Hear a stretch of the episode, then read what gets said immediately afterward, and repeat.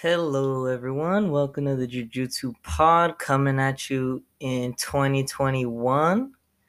Finally, fuck 2020, fuck all the the nonsense that went on, and hopefully none of that nonsense carries into this year. By the way, if you hear anything about an alien invasion in the news, it's fake and don't believe it. Okay, so there has been a quite a while since the last episode. I do apologize for the hiatus, but we're back now and we're here to talk about fighting and cool shit like we always do. And unfortunately, since it is like the end slash beginning of the new year, there isn't really much MMA or anything happening right now. But on New Year's Eve, Rizin 26 happened. They did their New Year's Eve card. And I've never really been very a big fan of Rizin. Not because like I don't like them or anything, just because I haven't seen them a lot since it's a, a Japanese promotion that's pretty much like the remnants of Pride. So I haven't really sat down and given Rizin the time of day except for when I watch like Tenshin and stuff. Tenshin Nasukawa. But a couple days ago, I did sit down and watch it, and it was actually a very well put together card. It was one of the more entertaining cards of the year for me, actually. I love that they didn't just have MMA or they didn't just have kickboxing. They had kickboxing, MMA, Muay Thai. It was, it was really dope. It was a really good, it was a really well put together card the production value seemed seemed pretty high. And it was just very enjoyable to watch. There was three fights in particular that i tuned in for. Um, the first was nadaka yoshinari versus pet malai. The second was tenshin nasukawa versus kumandoi. And the third was kyoji horiguchi versus kai asakura. Now we'll discuss each of these fights in turn Nadaka versus Pet Malai was was pretty much a Muay Thai fight. I heard there was no clinching allowed, but Nadaka still swept Pet Malai. So like I don't know, I don't know how well Rizin sticks to their like no clinch rules or anything like that. But it seemed like a Muay Thai fight to me. They threw elbows, they threw knees, they held on for at least a little bit in the clinch. So it seemed like a Muay Thai fight to me. But to any of you who are unaware of who Nadaka is. Nadaka Yoshinari, he is a Lumpini champion, actually. The first Japanese Lumpini champion ever. And he is, I've been a hater of his for a long time because I hate when foreigners beat the Thais at their own thing in their own stadium. That kind of bums me out, but I can't hate on Nadaka Yoshinari anymore because that kid is good, man. That kid is really, really good. Sorry, y'all. I'm back. I just had to make sure this fucking dude outside who's like doing his yard and shit isn't interfering with the audio. I don't want you guys to hear like leaf blowers and shit in the background.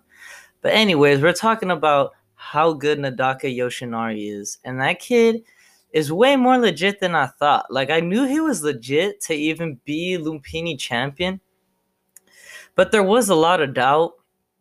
Like for example, Sylvie Von Duuglas said like he can't clinch really well, which which is a fair point. In all the fights of his that I've studied, even his stadium fights, he hasn't really clinched at all.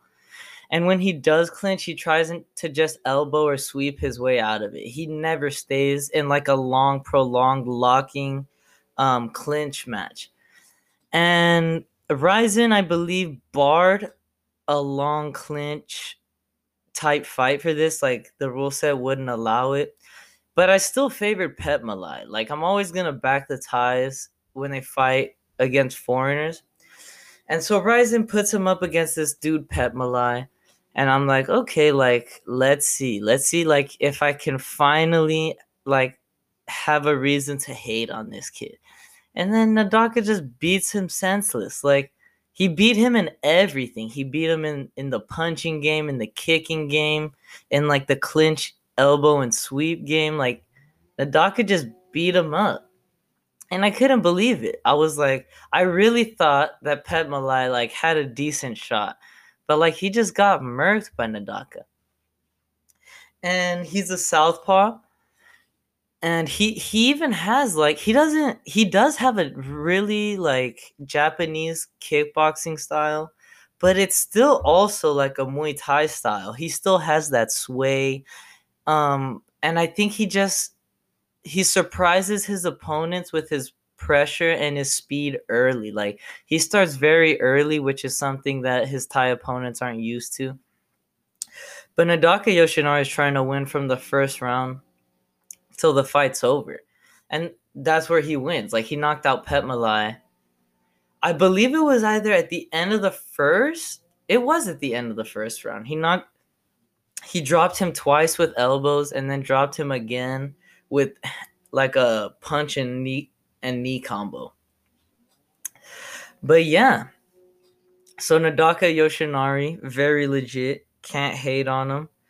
Um, I hear he wants to fight Tenshin Nasukawa next, which is if he does, I got I got Nadaka Yoshinari all day. All day because I may have wanted to hate on Nadaka and he like earned my respect, but I still hate on Tenshin. and so I, I had Nadaka Yoshinari winning that fight. Um, I believe he might be a little smaller than Tenshin Nasukawa, but I don't care. I like Nadaka Yoshinari better. He's a Lumpini champion. He's proven himself as a legit Muay Thai fighter. Like not just a Japanese kickboxer who went to Muay Thai and fought, but he's a legit Muay Thai fighter, which is something that you can't say about Tenshin. He's just a Japanese kickboxer. So yeah, if Nadaka Yoshinari versus Tenshin Nasukawa ever happens, my money is on Nadaka second fight of the night that I wanted to discuss, which I think had to be the the least enjoyable fight for me. It ended in a unanimous decision. Uh, this fight was Tenshin Nasukawa versus Kumandoi. Now I wanted Tenshin Nasukawa to lose even more than I wanted Nadaka to lose, but like he he just unanimous decision Kumandoi and in a not a very competitive fight to be honest. I, I was pretty sad by it because Kumandoi just went in.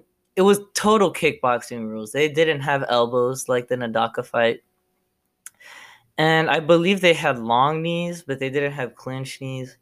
And so it was just a kickboxing fight, just hands and feet, which which I don't really enjoy, but whatever. And yeah, Tenshin kind of just beat him up. Like uh, Kumandoi was like swinging with like wide winging hooks. He landed good body kicks. I, I feel like Kumandoi could have won if he went back to the body kicks more and more and maybe set set it up with a couple punches and doubled and tripled up on his kicks. But he didn't do that and he, he got unanimous decision. Tried some crazy kicks on Tenshin, didn't really work. Now Tenshin's Tenshin's pretty good. Like he's fast, he has good hands and everything. There's just something about him that I don't like. Like maybe it's just always like his haircuts I don't really like. Maybe it's like he touches gloves way too much, I feel like. Like someone's trying to beat him up and he's like touching their gloves. I think the the main reason I don't like him is when he fought Rodtang in I believe it was Rise and he was fighting Rodtang, and Rodtang started winning in the later rounds. And then like Tenshin just started doing front flips, like trying to it, it was called like a rolling thunder or whatever. He would do like he would just front flip to the canvas and like the ref would like have to stop the fight and stand him up. And I thought it was just like a bitch move kinda. So ever since then I wasn't really a big fan of Tenshin. But but I acknowledge like how good he is. I acknowledge he's like rising superstar and like Japan superstar at the moment, even with his like haircuts and stuff. And I acknowledge that he's really good. He's just not my like cup of tea. I don't really like the Japanese kickboxing style that much. I'd much prefer like a Muay Mu like like Nadaka Yosh- Yoshinari, for example, like he he has like a Muay Femur style, even though he is a Japanese kickboxer. Like at heart, he still adds like a Muay Thai flavor to it, which which I really like. But yeah, um, Tenshin uses good boxing to beat Kumandoi. Not really a competitive fight. Kumandoi kind of got blown out of there. But yeah. Now one fight that I thought was not gonna be exciting was very exciting. It was Kyoji Horiguchi versus Kai Asakura. That was a banger fight. I've seen Kai Asakura fight before, and I, I wasn't a big fan of him, but I've been fa- a fan of Kyoji forever, man. Like since he was still in the UFC, I've like Kyoji Horiguchi. I was like, dude, this is a Japanese guy in the UFC. That's dope. But yeah, he's he's been doing his thing in Rizin, beating people up, making money. And so I was like, oh sweet, like it'll be really cool to see Kyoji do his thing. And I believe Kai Asakura has actually beaten Kyoji Horiguchi in the past. Um so going into this, I was like, maybe it'll be like a pretty competitive fight. Like maybe Kai, maybe I'm just like a hater for some reason and like I don't know anything about fighting. And then maybe Kai would just beat him up. But no, like Kyoji beat the shit out of him. For those who don't know, Kyoji trains he doesn't train in Japan. He trains out of American Top Team in Florida, which is where like Dustin Poirier and uh, Jorge Masvidal train. Joanna Jędrzejczyk, like they have really good guys down there. And so knowing that, I was like, dude, like it could be close or whatever, but I think Kyoji's gonna win. And so goes out there, immediately attacks the legs because Kai Asakura has this stance where like he has his hands really, really low, and also his his stance is super wide and he bounces around a lot. And that just made me think like, hmm, if I was fighting that fella, I would a hundred percent low kick him. And Kyoji and his coaches, I guess, thought the same thing. Cause as soon as the fight started, he went for the legs. And very early, it was still in the first round, but one of the leg kicks he threw, you could just see like Kai's body language change in, in some way. And and the crowd, like the Japanese crowd picks up on it and everyone starts cheering and Kyoji like raises the aggression and he just goes in because this one leg kick in like the middle or towards the end of round one just like just did something to Kai and like changed the course of the fight. But that's what happens when you stand like that. and so Kyoji was kicking his legs. And Kai is Kai goes for a flying knee, I believe, which he misses. Which after he misses, him and Kyoji clinch. And then Kyoji begins to dirty box, and I think he hits him with two dirty boxing right hands from the clinch and just face plants Kai Asakura. And uh, from there, he ground and pounds him and, and beats him and gets him out of there. I thought that was an excellent game plan by Kyoji, man. I thought that was really well done. The fact that he went to the legs very early um, showed that he knew what he was doing and he had a strategy. Like, that's exactly what you do when someone stands and fights like that with that in and out style. And so I thought it was a great game plan by Horiguchi. I I will watch the, the their first fight and educate myself so I can see like where Kai beat him and, and everything. But yeah, it was a really good fight. Kyoji is a scary bantamweight, man. I, I would like to see him fight at flyweight again and I'd particularly love to see him fight Mighty Mouse again.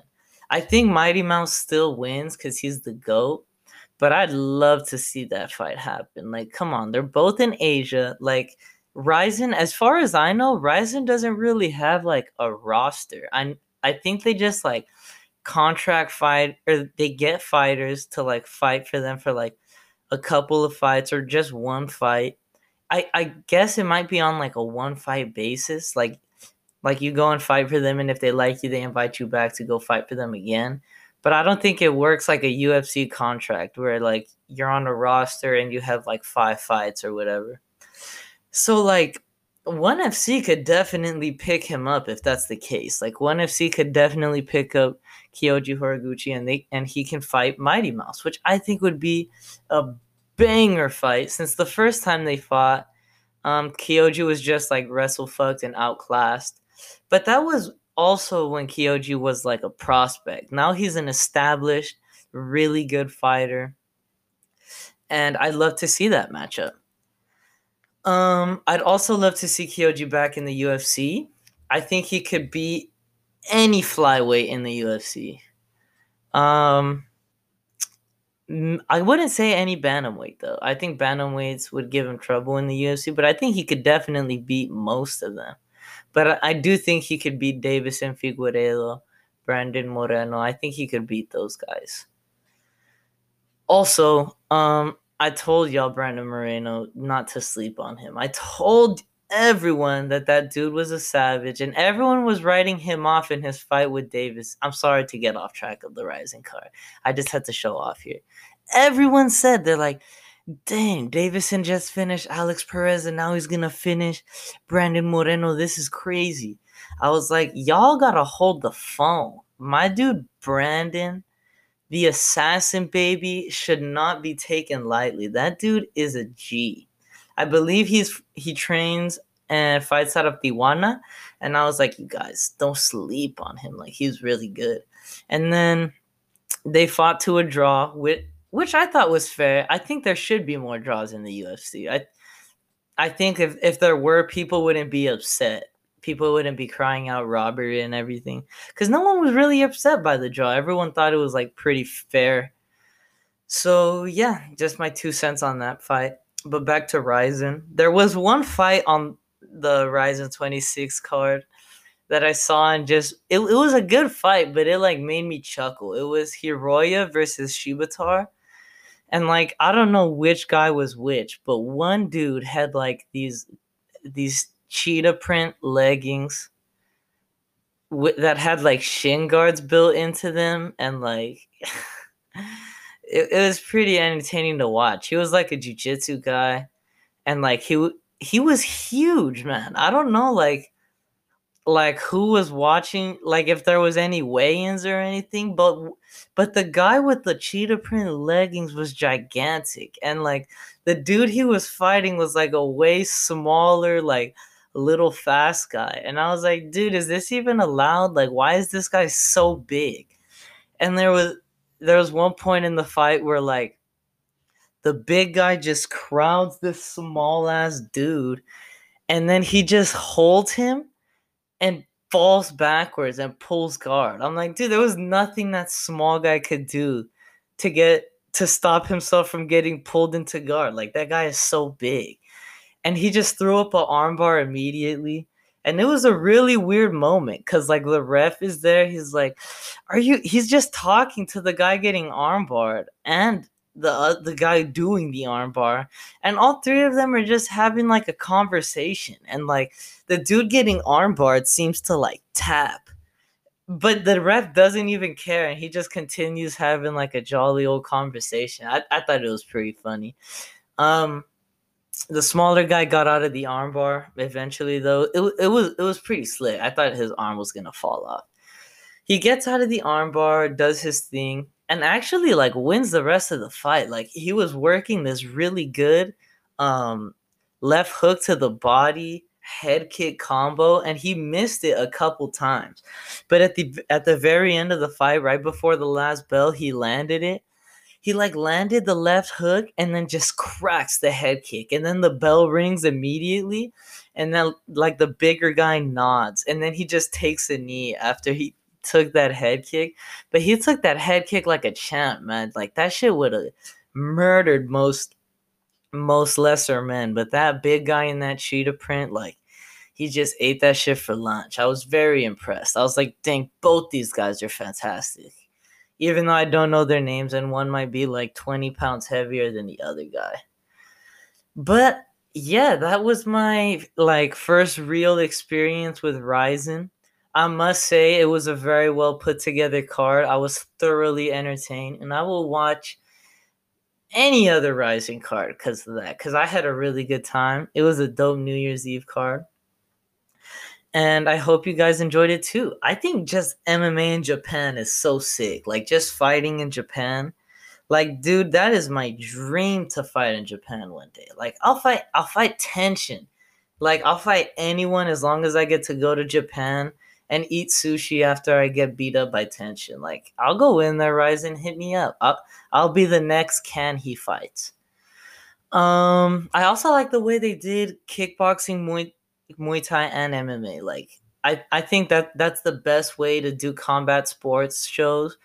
And even throwing like a grappling match in there, I think it'd be very interesting. It would educate the wider fan base on like the different aspects of fighting that maybe they're closed minded to or like don't really know much about.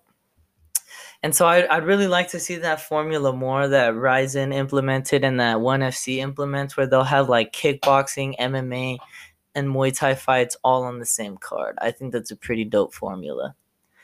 But I appreciate you all listening. I apologize for the hiatus once again. I hope to not let it happen again. And I will see you guys next week. Have a good one.